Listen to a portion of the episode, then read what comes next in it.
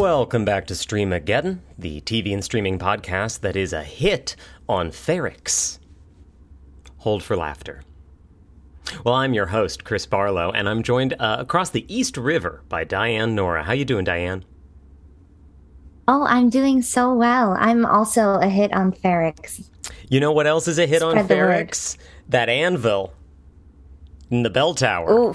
Whoa, yeah, that's a hit on Ferrix. Boy, we are making some very bad jokes about a very good show called Andor. It is, I'm going to just say it, the best new show on Disney Plus since the Disney Plusening happened since we got a Disney Plus in our lives. I, am just there. I thought about it this morning and I went, you know what?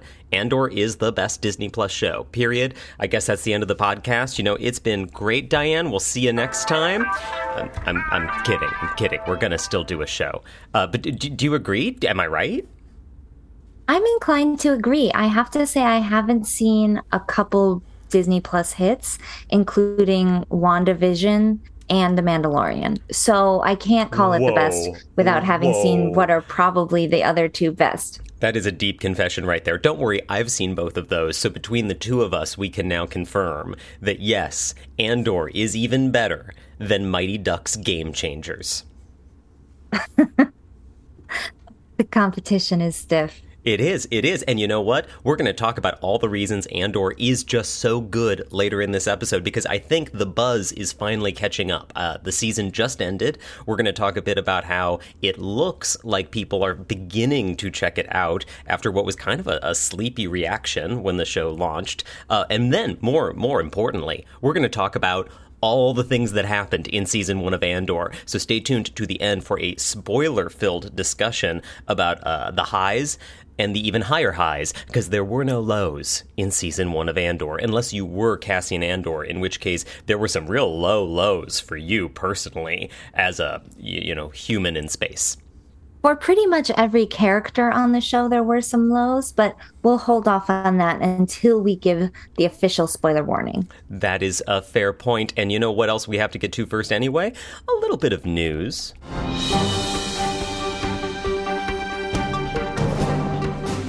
And you know, uh, I, I, this is going to seem perhaps off topic, but there is something that I've been dying to talk about. And so uh, this is as good a time as any to finally ask the question Is a Frasier reboot actually a Frasier reboot if the only character returning in the Frasier reboot is Frasier? Diane, thoughts? I think that that is a fair question and one worth examining actually in this era where it seems like just about every successful piece of intellectual property is being rebooted. Um, I do think to me it depends not just on the cast, but on what the show is essentially like exploring or like what is the like thesis of the show. For me, Frasier is kind of an odd couple show right? So you have Frasier, and in the pilot, his dad moves in, and one of them is, you know, prissy and neat and uh, a little bit pretentious, and the other is not is not those things. The other is blue collar and rough around the edges. So I think that if you can find a new way to make it that conflict coming to life, it's still Frasier. It's still essentially Frasier, even if we don't have, you know, John Mahoney recast but oh, not oh. every TV show that features Frasier, as we know, because there are several, not every TV show that features Frasier is Frasier. Uh uh-huh. Because of course, Cheers is not Frasier. I was going to ask, you know, if all you need is Frasier, is Frasier a Cheers reboot? Just without the rest of the it's bar. A spinoff. I agree. I agree. But then, what's the line between this being a Frasier reboot and a Frasier spinoff that just once again stars Frasier? Well, I think also Cheers was an ensemble show, and Frasier was to a much le- lesser extent. You know, and that is why I bring this up because the news has been dripping out that none of the ensembles seems to be returning. John Mahoney, of course, passed away, so I cringed at the thought of recasting him. At least we're not talking about that. That would be the unforgivable line. Uh, and of course, uh, Eddie the dog has passed away, so there are many cast members not available. And then on top of that, David Hyde Pierce has come out and said nobody's approached him about it. He's not interested. And we've heard from Kelsey Grammer that the plot essentially is going to relocate Frasier yet again. So this is it implies that Frasier cut ties with everyone in his life, and how they approach that is really, I think, to your point, going to set the tone of whether or not it actually is Frasier. Can they recapture the the magic of the odd couple vibe and explain why he's starting over all over again? Maybe he's come to live with Frederick somewhere you know, and instead of Frasier being the son, he'll be the persnickety father. I do think that if you you would need to have Niles incorporated in some way, even if he's not on screen. Like maybe there's a Maris type joke where Niles is never seen, but Niles is around all the time, and we know that they're in contact. Uh, because to me, a big part of that show was the fact that, like, oh, we're all so difficult, but the major theme is we're family and we support each other and stay together. So the idea that that he would just abandon them for new friends is a bit rough. That's my fear. That that is what all of the um, ominous uh, implications of the the drip drip of the casting news has built up in me. Is this concern that have they decided that Frasier is more like Kelsey Grammer in this reboot, which would be a bad decision. Just if you don't know what I mean by that, you can Google Kelsey Grammer, not Frasier. But Frasier, Frasier's a family man, reluctantly so. And if you have him burn all those bridges, to his both real family and the family he made with Roz and Daphne. If if they're just dead to him, oh no. Right, that would be such a shame and also I think I don't think it would be as successful. Kelsey Grammer is funny as Frasier. It's a solid performance, but really I think the thing that made that show so special was the wit of the writing and the balance of the, of the ensemble. And if you are also as curious and terrified as we are, you can watch the Frasier reboot sometime next year, I believe, on Paramount Plus. Because even though you will always associate Frasier with NBC, uh, yeah, no, Paramount Plus. That's such a a rough thing that they didn't even ask David Hyde Pierce.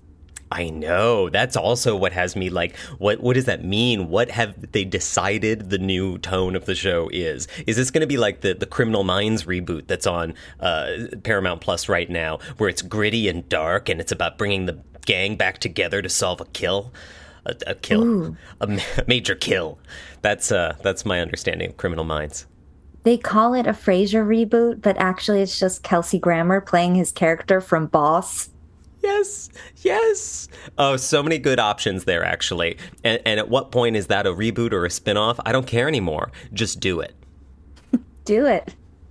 But you know what else we need to do? We need to check in on the biggest story in the world of streaming and entertainment. Still, a week later, it's of course.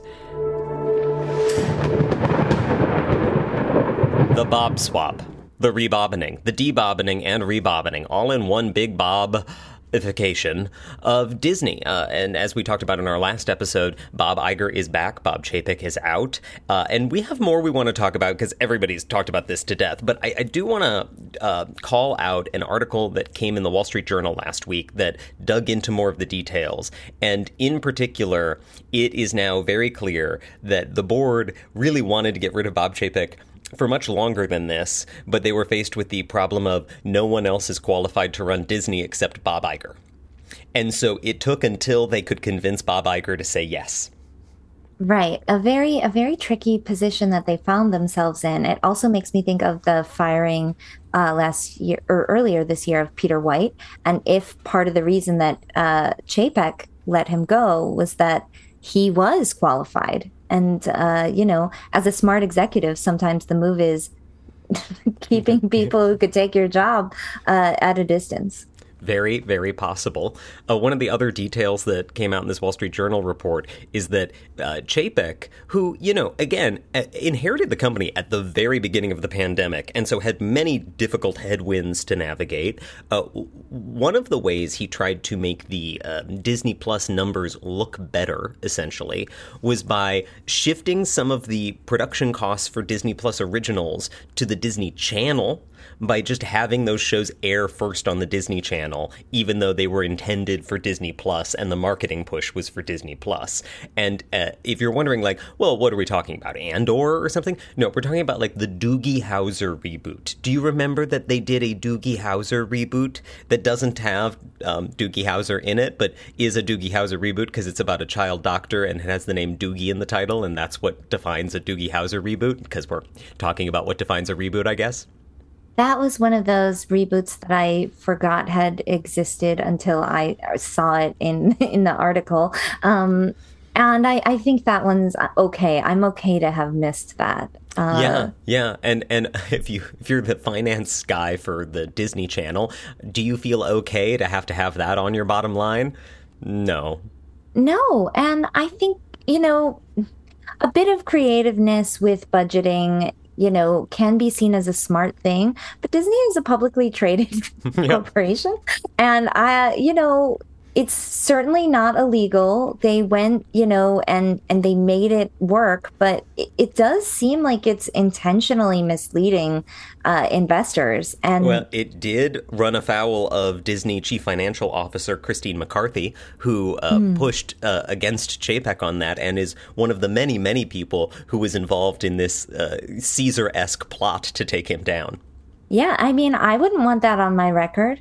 No, no, yeah, he he put himself in a position where he was uh, asking extremely powerful executives around him to stake their names on his decisions, and they rebelled against that. Honestly, fair. I, I, I think that the more that I hear about this, the more that I have blame for all Bobs involved. Yeah, uh, yeah, and for Iger, the you know the narrative is kind of shaping up as he needs a do over. You know, he, Disney Plus and the legacy of basically everything that comes after his 15 year reign at the company. That's his, you know, that's what people will remember him by. Right now, they think he was a whiz kid for 15 years and he was, you know, responsible for Star Wars, Marvel, some of the biggest acquisitions in Disney's history. And so they think very highly of him. But that uh, is uh, reminiscent, not to get super econ here, uh, of Jack Welch. But I feel like we can talk about Jack Welch because mm-hmm. Jack Welch made GE, which made Jack Donaghy, which made 30 Rock and Jack Welch is an American hero in the universe of 30 Rock. Still, to this day, I, I, assume Jack Donaghy looks up to Jack Welch, even though in reality, Jack Welch, who was seen as one of the best CEOs of all time, is now remembered as one of the worst CEOs of all time because his uh, acquisitions and his growth of GE's financial sector led GE to basically implode upon itself in the Great Recession, which is why GE had to sell NBC to Cabletown and that's the back to the the Thirty Rock universe that we actually live in, where again NBC is owned by Cabletown, uh, in reality and in fiction. It's it's just too true, and so that is I, I think a really instructive example of what could be going through a Bob Iger's head in this scenario. Sure, I am beloved today, but if things continue in the direction that they are going under my successor, I will not be remembered for all my successes. I will be remembered for this big screw up who followed. Right. And I think part of what he needs to do over is not only, you know, find some way to make streaming profitable or at least lose less money, lose which was something money. that they was something that they anticipated and announced. That wasn't a surprise. But at the same time, he needs to find a successor and really give them the tools. Uh, it's going to be very exciting to see who that could be. I, yeah, and that, that's actually going to be the next big question. It, it is kind of like a reality show meets Succession because Iger's back for a two year exclusive engagement where his number one job really is to replace himself and get it right this time.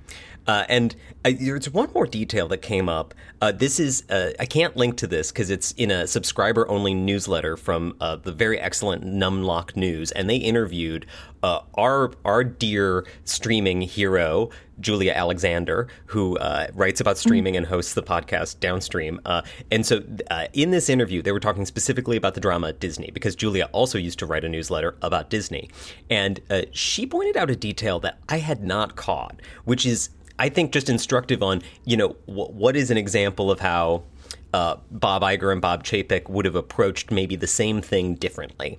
Uh, and it's about the Disney Plus uh, growth targets. And the, the number here is that when Bob Iger launched Disney Plus, he set a growth target of 60 to 90 million subscribers by the end of 2024. And investors, the market, seemed receptive to that growth target. And in business, you want to hit a growth, you want to, you know, an achievable growth target, a big number that you can hit or exceed without, you know, falling on your face. Uh, and and so, admittedly, I think sixty to ninety million, at least to my you know uh, normie eyes, that's a big number. Chapek comes in. The pandemic starts, and everybody gets a little delirious with this idea that we're going to live in the metaverse in the pandemic forever, or something like that. And so Chapek just decides, no, no, they're going to have a target of 230 to 260 million Disney Plus subscribers by the end of 2024 and they're not going to hit that number. That that's just not. It, it is an unrealistic. That's like almost every at that number, every family in America would have to have Disney Plus. It's such an own goal on Chapek's part, which is confusing. And the other part to me that I don't under well, what I imagine is that one of the things he wanted to do with that number was to say we're going to beat Netflix without saying we're going to beat Netflix.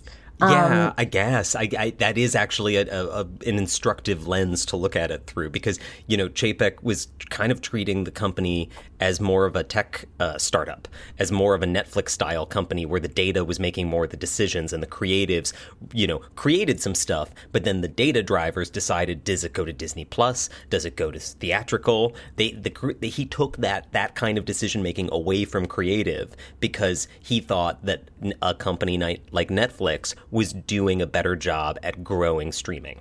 Right. And while we still don't know exactly which direction Iger is going to take things, I think we can say very confidently that that is something he'll be rolling back Yes, in fact, we we we, we speculated this uh, in when we recorded last week, but by the time the episode came out, it was already clear that Iger is undoing that uh, reorg that that Chapek led, the the reorg that took a lot of that decision making power away from creative. Like t- day one, Iger comes in and says, "Yeah, that's gonna go back to the way things were, and some of you might lose your jobs in the process, but don't worry. If anyone gets laid off in the process, it's because I got your back." That was basically the memo Iger put out. He's like, "Yeah." Yeah, I'm, you know, some of you might uh, lose your jobs, uh, but it's because you wanted me, huh? Huh? Mm, he's back.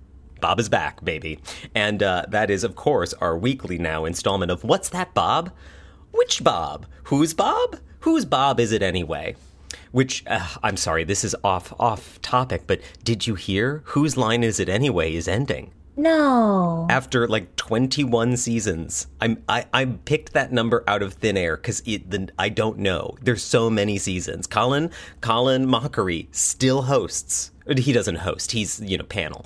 Um, don't don't come at me. Whose line purists? Uh, but he announced that they are they are ending. They are ending. The final season is filming now. You know what that means. It's time for a Whose Line Is It Anyway reboot. Just in time to reboot it. Is it a Whose Line Is It Anyway reboot if Colin Mochrie isn't there? Is that like what a. if Colin Mochrie is the host? I would get into that. Mm-hmm, mm-hmm. Mm-hmm. Oh, a lot of ideas. Somebody should pick that up on streaming. Back in the day, that would be a perfect opportunity for Yahoo. It can't be that expensive to produce. No, it really can't. They shoot like the whole, as I understand from this announcement, they shoot like an entire season in like two weeks. I love that. Ah, ah, well, you know. Moving on to happier news. There's a war in the stars. A star war, if you will. And uh, this one is a spin-off. We're just going to get that out of the way. Yes, spin-off, not reboot. But you might also say it's a prequel because we're talking of course about Andor. No spoilers yet, just the details that Andor is a series on Disney Plus and it is a prequel to the 2016 uh, movie Rogue One. It's about a decade old. Uh, Rogue One, which uh, you know was a, a, Star Wars spin-off. So this is a a spin-off of a spin-off, a prequel of a spin-off of a 2016 movie called Rogue One. Uh, and it stars Diego Luna as Cassian Andor. You may already know that. And in fact, you may already love the show, but you would not be in the majority of people, apparently, because not a lot of people seem to have checked out Andor yet. Very competitive fall. To Especially fair, for big franchise IP. You know, it's it's hard to go up against House of the Dragon and Lord of the Rings. Yeah, and and also my question right out the gate is is there some franchise fatigue here? Because this was a not just a big franchise fall, but a big franchise year. This isn't even our first Star Wars show of the year. This is, you know, we had Obi-Wan, we have uh, there's the Bad Batch, the Jedi Tales. If you include the animated side, there's so many Star Wars shows, plus all the Marvel shows. And at a certain point, are people just like, I don't, I, I've seen enough of those already this year. I'll wait until someone tells me if I should watch this one. I think that's very possible. I also think for some Star Wars fans, they're like, great, we've done this TV thing. I'm ready for a movie. But as someone who was feeling that going into it, having seen Andor season one, I finished the season saying, "Oh my god, I want to watch more Star Wars content." I that, was like, maybe wow. I should try Boba Fett. Uh, maybe not. I, but that that's a different opinion uh, for a different episode. I, I would say uh, the buzz seems to be catching up a little bit. We have uh, a link, a paywalled link, so we'll give you a little bit of a summary of this from the wrap. Uh, and this this is some data that came from Parrot Analytics, uh, where Julia Alexander, the aforementioned Julia Alexander, works, um, and uh, they look at the demand level. This this kind of um, mushy in, indescribable metric of uh, demand, not a, a, hard number, not a Nielsen rating. These are not ratings. This is buzz, interest that they're gauging uh, through social and other platforms. And uh, Andor is at the top of that list right now, and that uh, hit the top of the list right before the season finale. Uh, and and I think that's an interesting uh, moment because it shows that people who were watching the season, I think, stuck through it to the point where they're talking about it and telling people about it and saying, "Hey, you know, you should really check this out. It's it, the season finales this week." You know. Yeah, absolutely. I think using this in demand metric that Parrot uses, um, I think that it will continue to grow because some of the other shows that are on this chart um, have already wrapped up their seasons. So it could be for uh, the next few weeks uh, that people continue not only catching up with Andor, but also that if it gets more mentions on social media, uh, that will also affect this specific metric.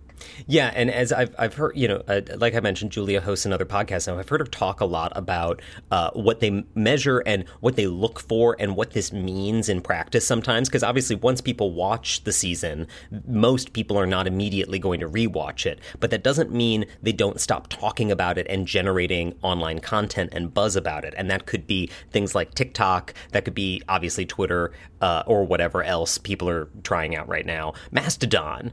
Um, so you know know, I, I think it's really interesting to think it's really about the cycle of conversation and content creation that happens even after people finish watching the season. And I, I, we see that in the rest of this list because what, what was number one until Andor took the number one spot was still House of the Dragon and now House of the Dragon's just number two. But that season wrapped, mm, it feels like a thousand years ago now.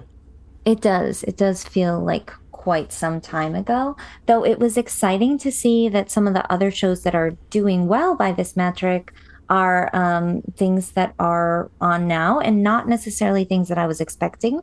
Um, the third slot is Interview with a Vampire. Yeah, which I, I was uh, excited to see there because I don't know a lot of other people who are watching it. So my subjective gauge of the buzz is that it's pretty low. But this is, again, one of the beauties of streaming and the internet in general is people can uh, find not just a niche, but a large niche. And, and it can uh, get shows that otherwise might not have seemed like they'd have broad appeal, enough of an audience to be a successful hit. And I think Interview with Vampire is a great example of that. I also note on this list, I think uh, four of the top 10 are anime.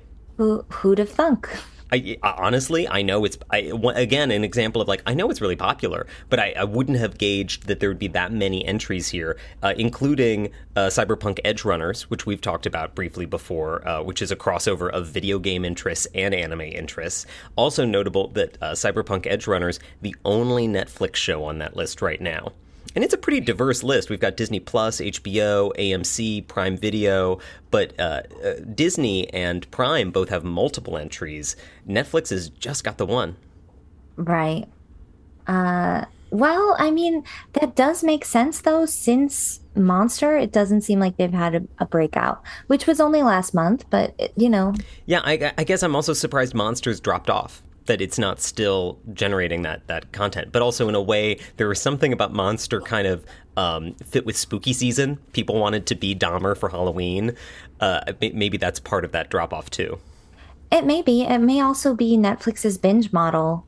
Uh, right. You know that where people consume things faster, and so then you get that really high number of hours viewed early on, but then it's harder to sustain. Right. Whereas I, you know, taking another quick look at this list, almost everything else on this list released weekly, even if the seasons have wrapped. You know, Andor, House of the Dragon, Interview with the Vampire, The Peripheral, which is weekly on Prime Video. Uh, she Hulk still at the bottom of that list, but that that puts it in the top ten weekly. Uh, I, I do wonder if that creates a more slow burn effect because some people watch it week to week as it comes out, other people wait and binge it afterwards, so that spreads your demand out over a longer stretch. Right. Well, all this talk about the excitement around Andor has me excited to do, do you know what? Talk more about Andor, but this time with spoilers because we have finished the entire season of Andor and we want to unpack uh, all of the really, really interesting stuff that happened. In particular, my favorite thing to talk about story structure. Ooh.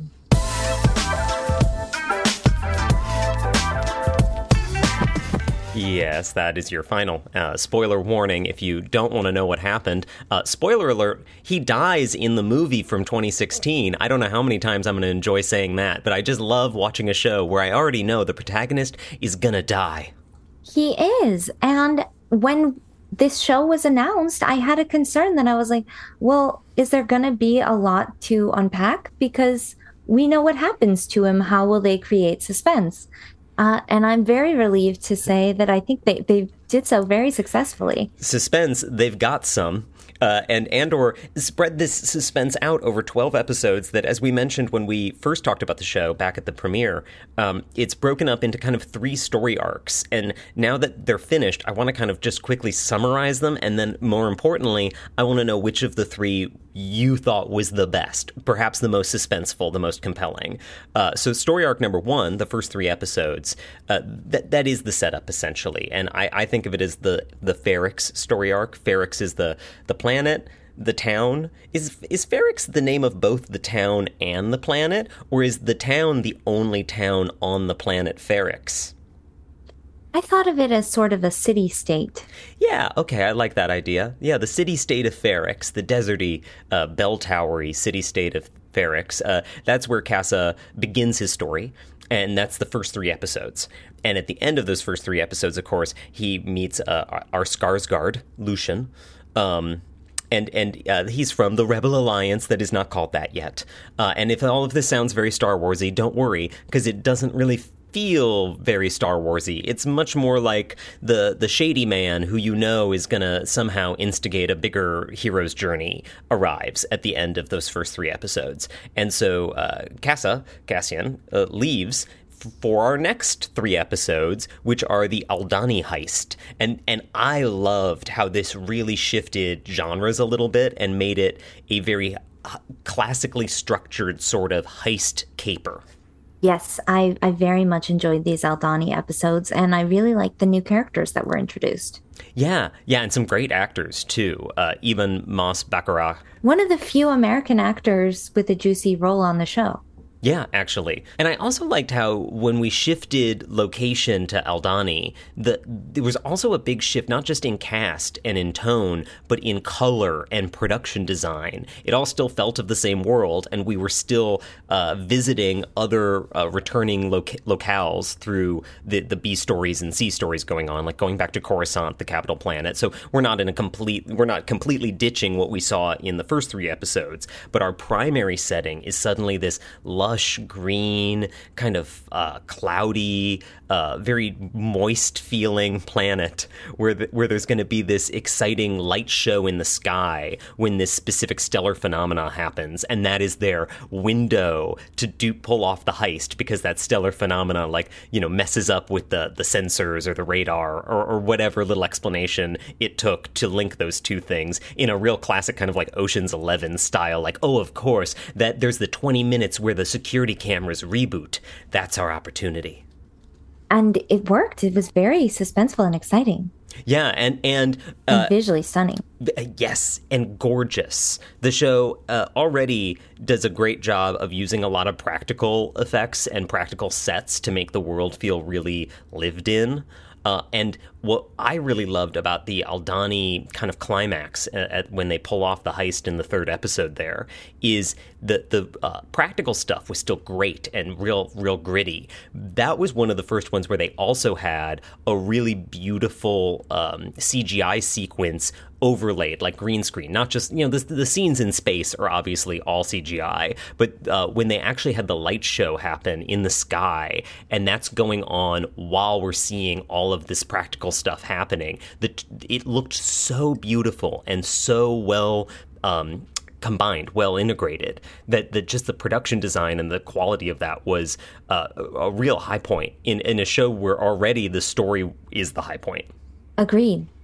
That then takes us to a little like um, amuse bouche in the middle, the kind of the eye of the storm. So there's this one episode after they pull off the Aldhani heist that just deals with the consequences of the Aldhani heist, both uh, for Cassian, who now has all this money he got from the heist, but he's kind of on the run. He's a fugitive in more ways than one now, uh, and then also back on the planet Coruscant, where the Empire is dealing from the embarrassment essentially of the Aldhani heist and reacting by passing these new laws to to lock up more people to reduce sedition, uh, to just keep people who are already imprisoned in prison longer by resentencing them and Cassian gets caught up in in this kind of like crackdown on uh, let's call it kind of broken windows policing, but in space.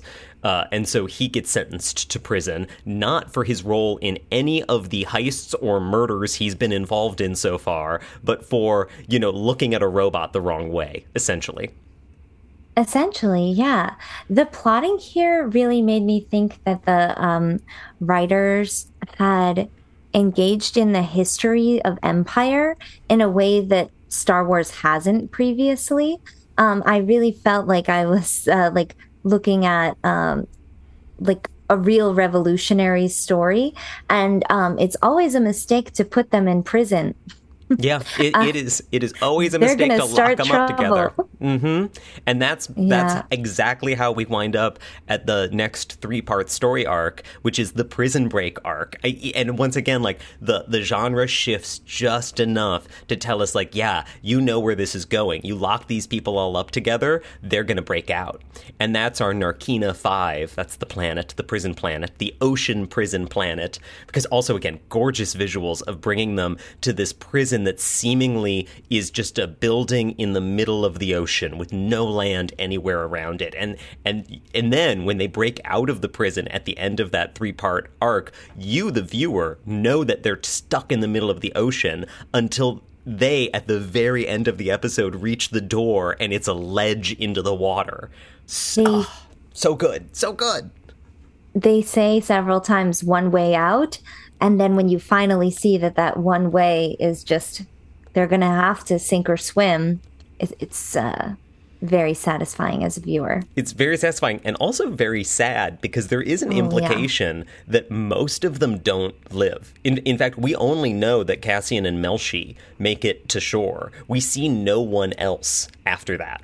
That's true, though I do think we might find in season two, like little uh, pepperings in throughout that I, I some so. other folks have gotten out. I hope so because it, it, it is an extremely bleak tone if they're the only two who made it to shore.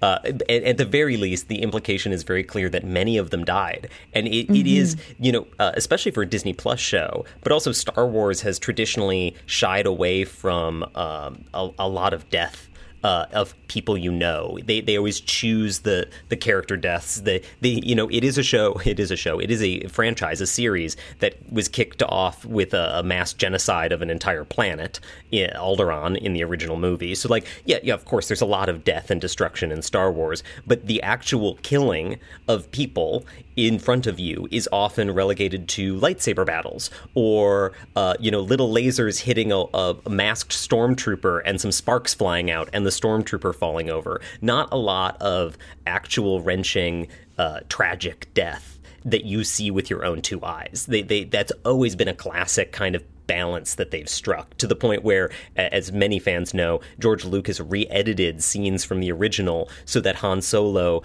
didn't shoot first because a, a good Han Solo wouldn't shoot first.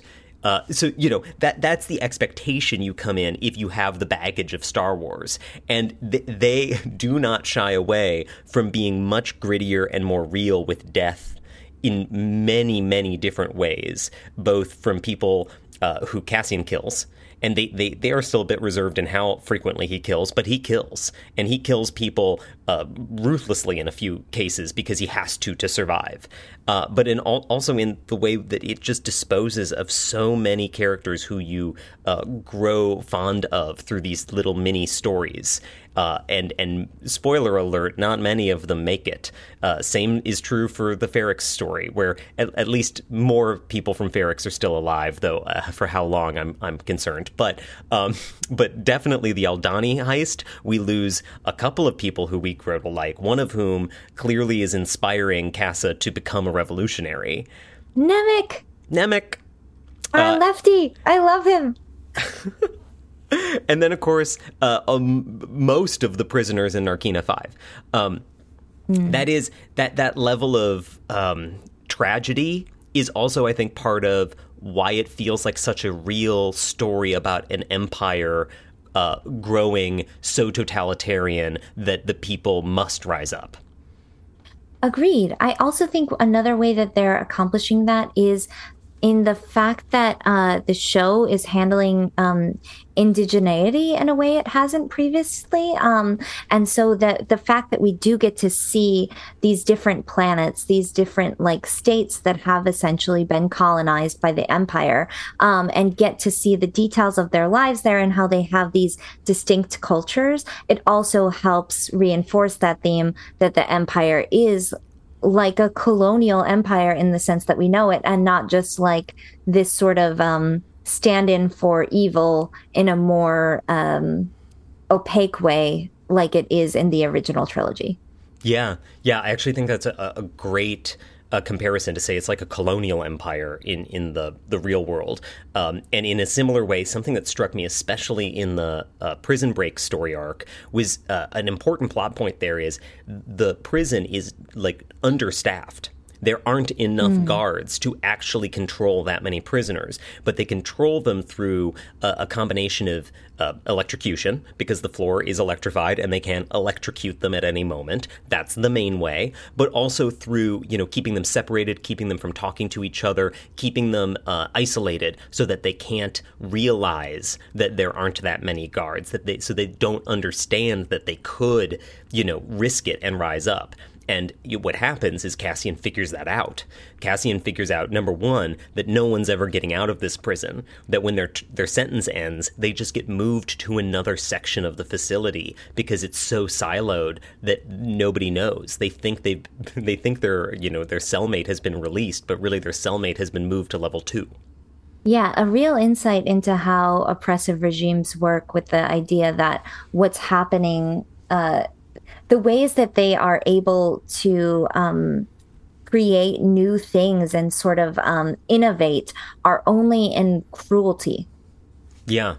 Yeah, and I, I also thought there was an, a really like good juicy parallel between the way the empire isolated uh, each you know prisoner group to keep them from knowing what what was happening to anyone else uh, and and at the same time the empire itself is so you know um, siloed and fractured and stretched thin that they mm-hmm. don't realize that they are looking for this uh, terrorist axis is the code name that the, the empire has given to the person we know as cassian essentially or, or I guess it's no. I think I think Axis is, is Luthen, but right? but uh, Cassian they know. Sorry, you're you're correct. Yeah. Uh, Cassian is their way to get to Axis to Luthen. They know that Axis is this kind of linchpin to a lot of the rebel activity that's going on, and the only person that they know by their you know the, who they know the identity of who could get them to Axis is Cassian. And so Cassian is like the most wanted man in the galaxy, but the galaxy is so, you know, authoritarian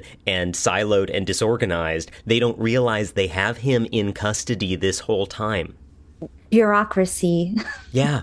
is yeah. is completely uh, stymieing them. Even the uh, and also all of the jockeying for position among the different members of the empire. Uh, you know, they're always double crossing and undercutting each other.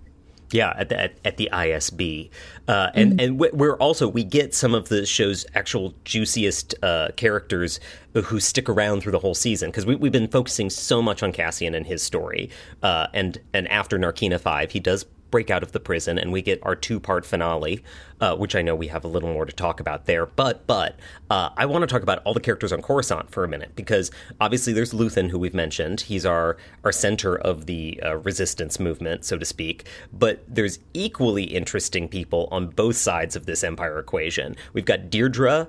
Uh, the the ISB investigator Dedra Meero, Yeah, Denise Gough, really great performance so here, haunting. Uh, yeah, and and we have her kind of um, uh, let's say the yin to her yang, so to speak, Senator Mon Mothma, who is uh, such a fascinating character and such a great.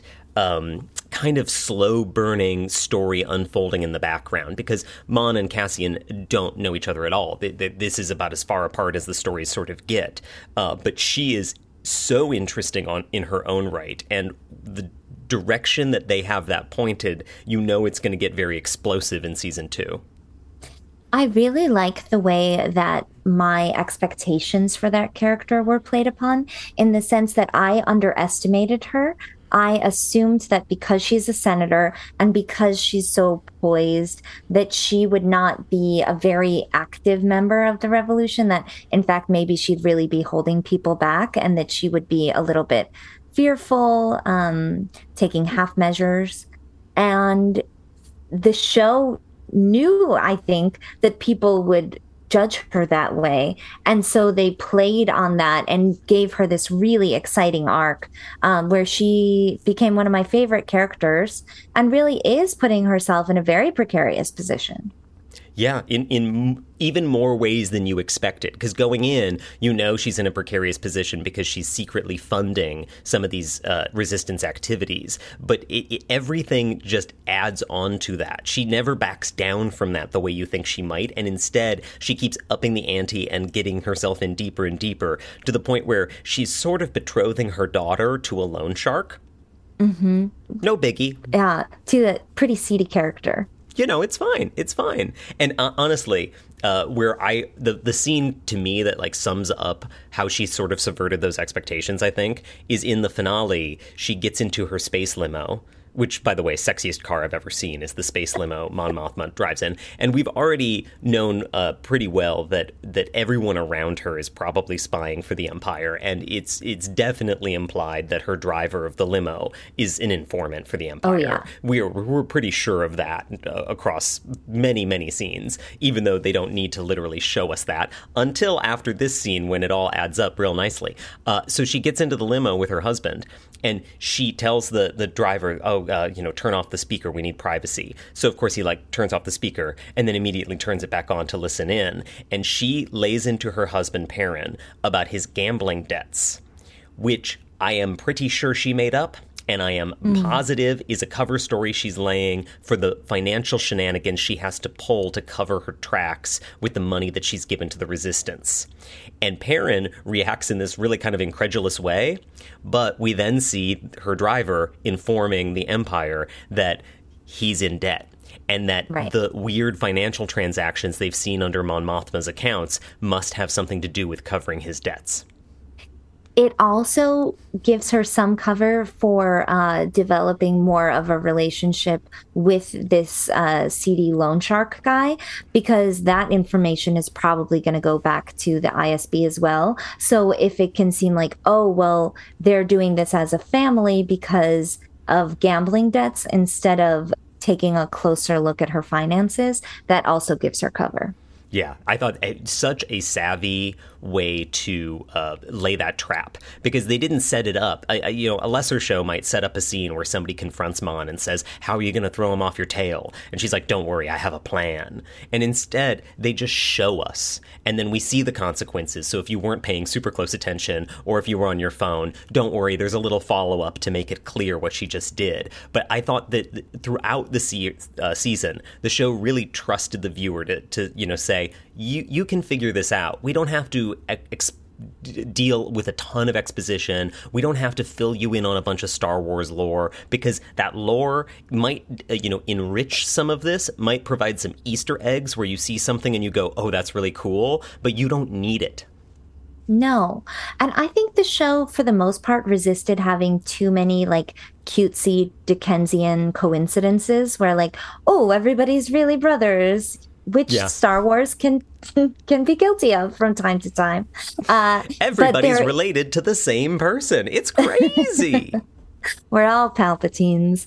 But uh, they did have one of those with the Mothmas um, when they revealed that uh, Vel, who was um, part of the Aldhani resistance, the leader of the heist group on Aldhani, uh, is the sister of Mon Mothma. I found that that very uh, a, a nice little twist that they didn't, uh, you know, push too far in that yeah direction. that that was a that was a nice one. That was the right amount of interconnectedness because they're both essentially new characters. So it's not like you're doing some crazy like they're actually skywalkers. Like no you're just saying hey th- these two characters who you had no reason to think were related because they've been in two separate storylines well they're both actually working for the resistance. So in a way it makes perfect sense that they might know each other and in fact might even be related and one of them might have drawn the other into the situation. Exactly, and makes and you, a lot of sense. You, eh, honestly, I who drew who in?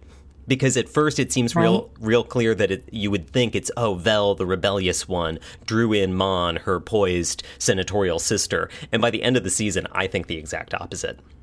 Agreed.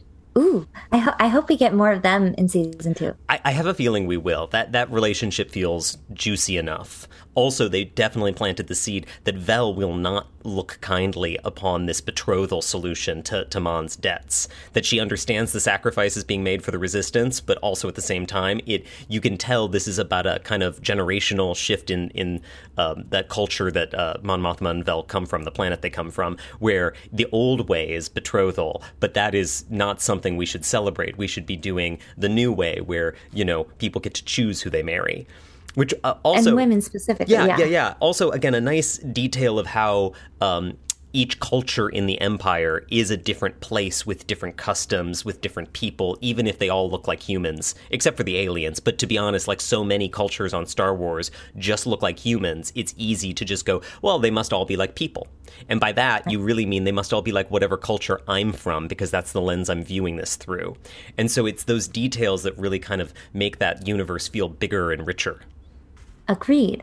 I also think that, and um, so maybe some Star Wars uh, scholars can correct me on this. Is Vel one of the first out lesbians characters in? That is a good question. Star Wars. I mean, I, I, don't know if she's out in the world, but she's out in terms of our viewing. Mm-hmm. Um, Vel and Cinta uh, seem to have a relationship.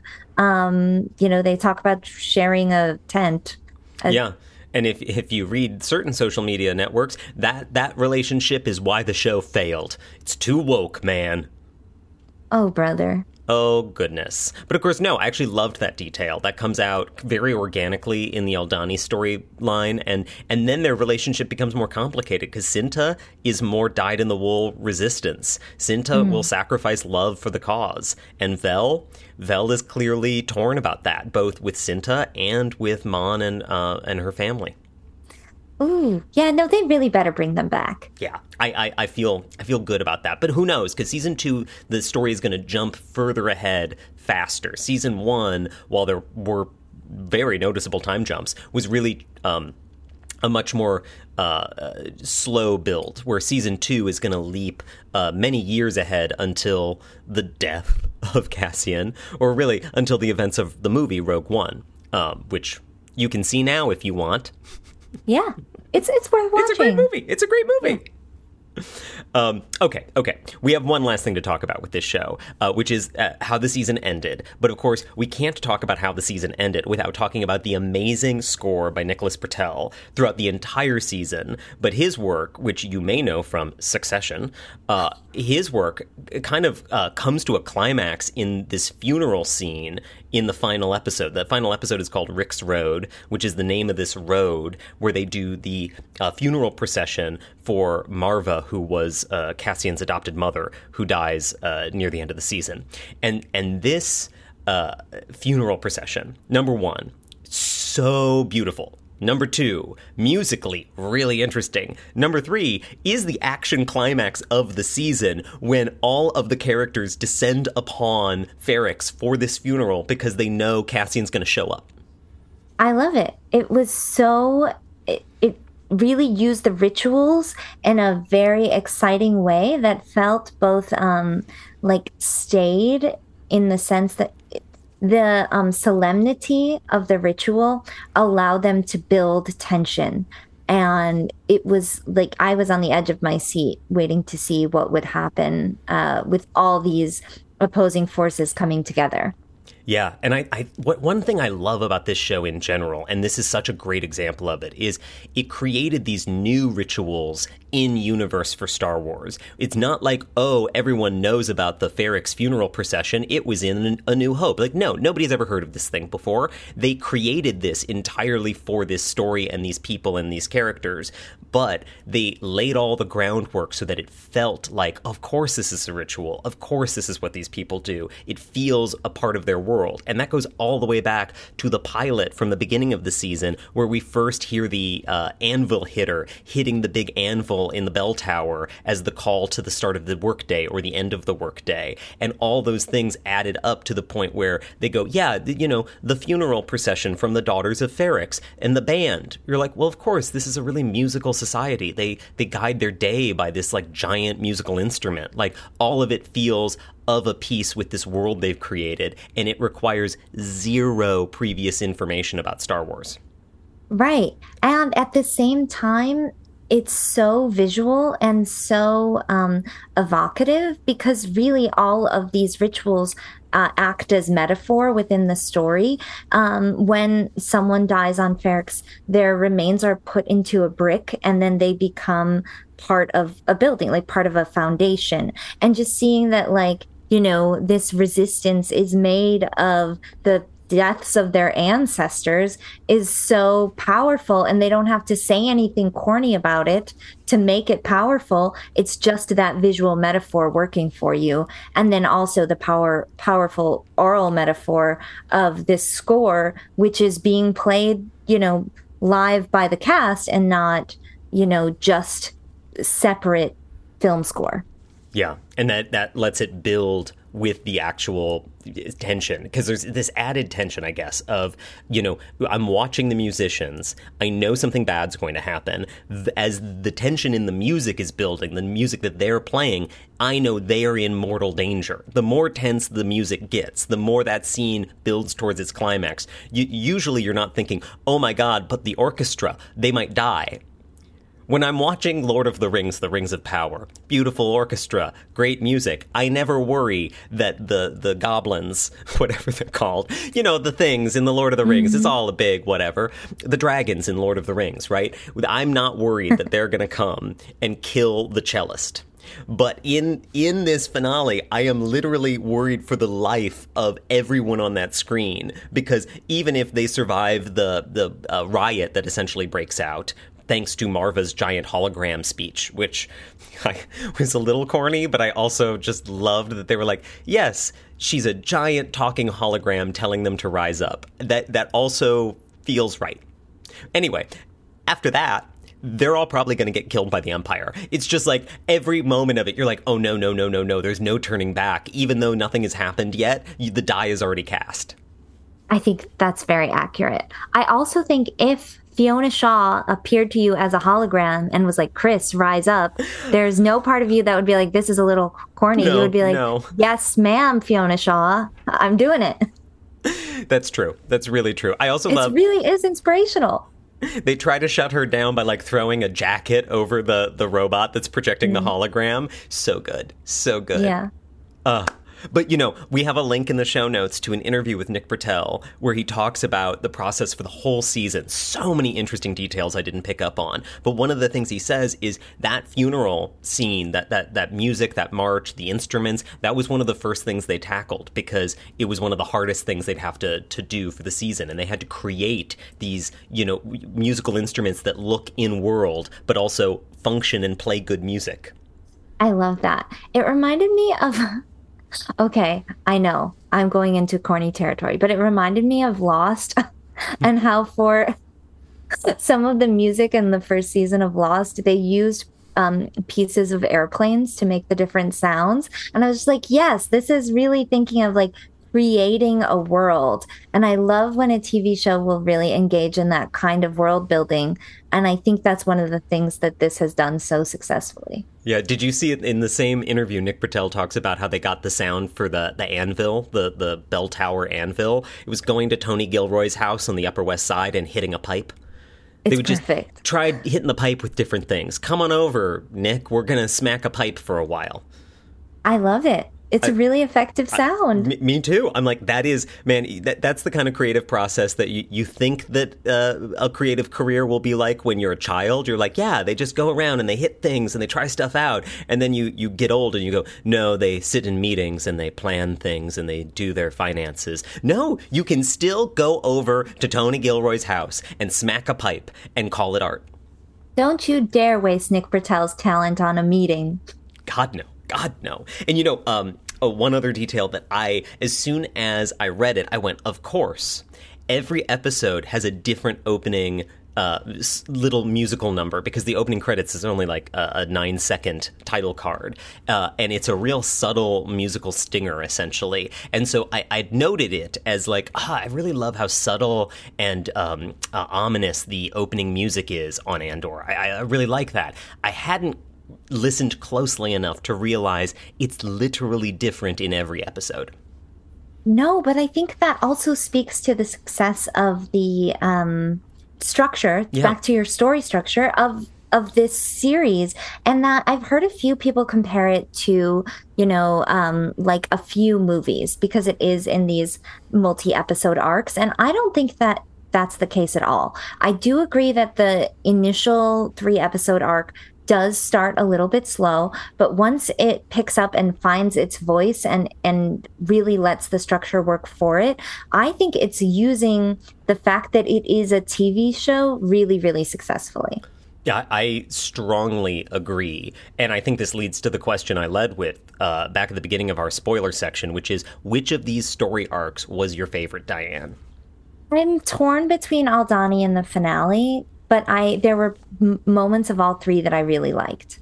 Same, same uh, on moments of all three. Yeah, f- four if you count the finale as one of the arcs. Yeah, I would say uh, Aldhani is my favorite of the. If I had to watch them as a standalone, Aldhani was such a great heist caper, so tight. You met the new characters, you fell in love with them, and then you parted ways with most of them in a in a really uh, just well executed fashion because it, it, also was such a shift from the first three episodes that initially at least i thought ooh are they gonna am i gonna like these people as much? Am i gonna feel kind of like well why invest in these characters if every three episodes there's gonna be a big shakeup and i'm gonna you know have to meet a bunch of new people again? But that concern was completely unfounded because they executed so well um, so I, I, as a standalone, that would be my pick. But man, the way that the the show picks up its momentum across all the storylines as the season goes on makes a very strong case for the finale.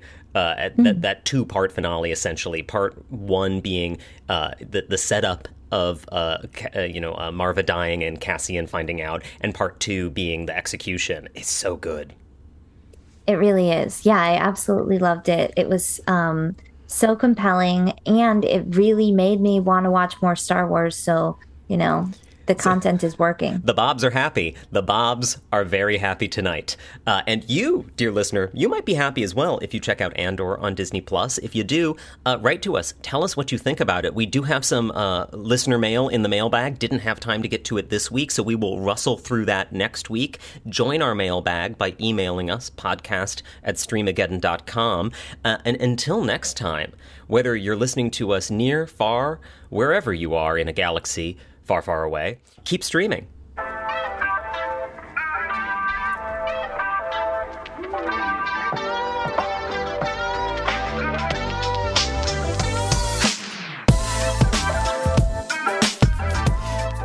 If Fiona Shaw appeared to you as a hologram and was like, Chris, rise up, there's no part of you that would be like, this is a little corny. No, you would be like, no. yes, ma'am, Fiona Shaw, I'm doing it.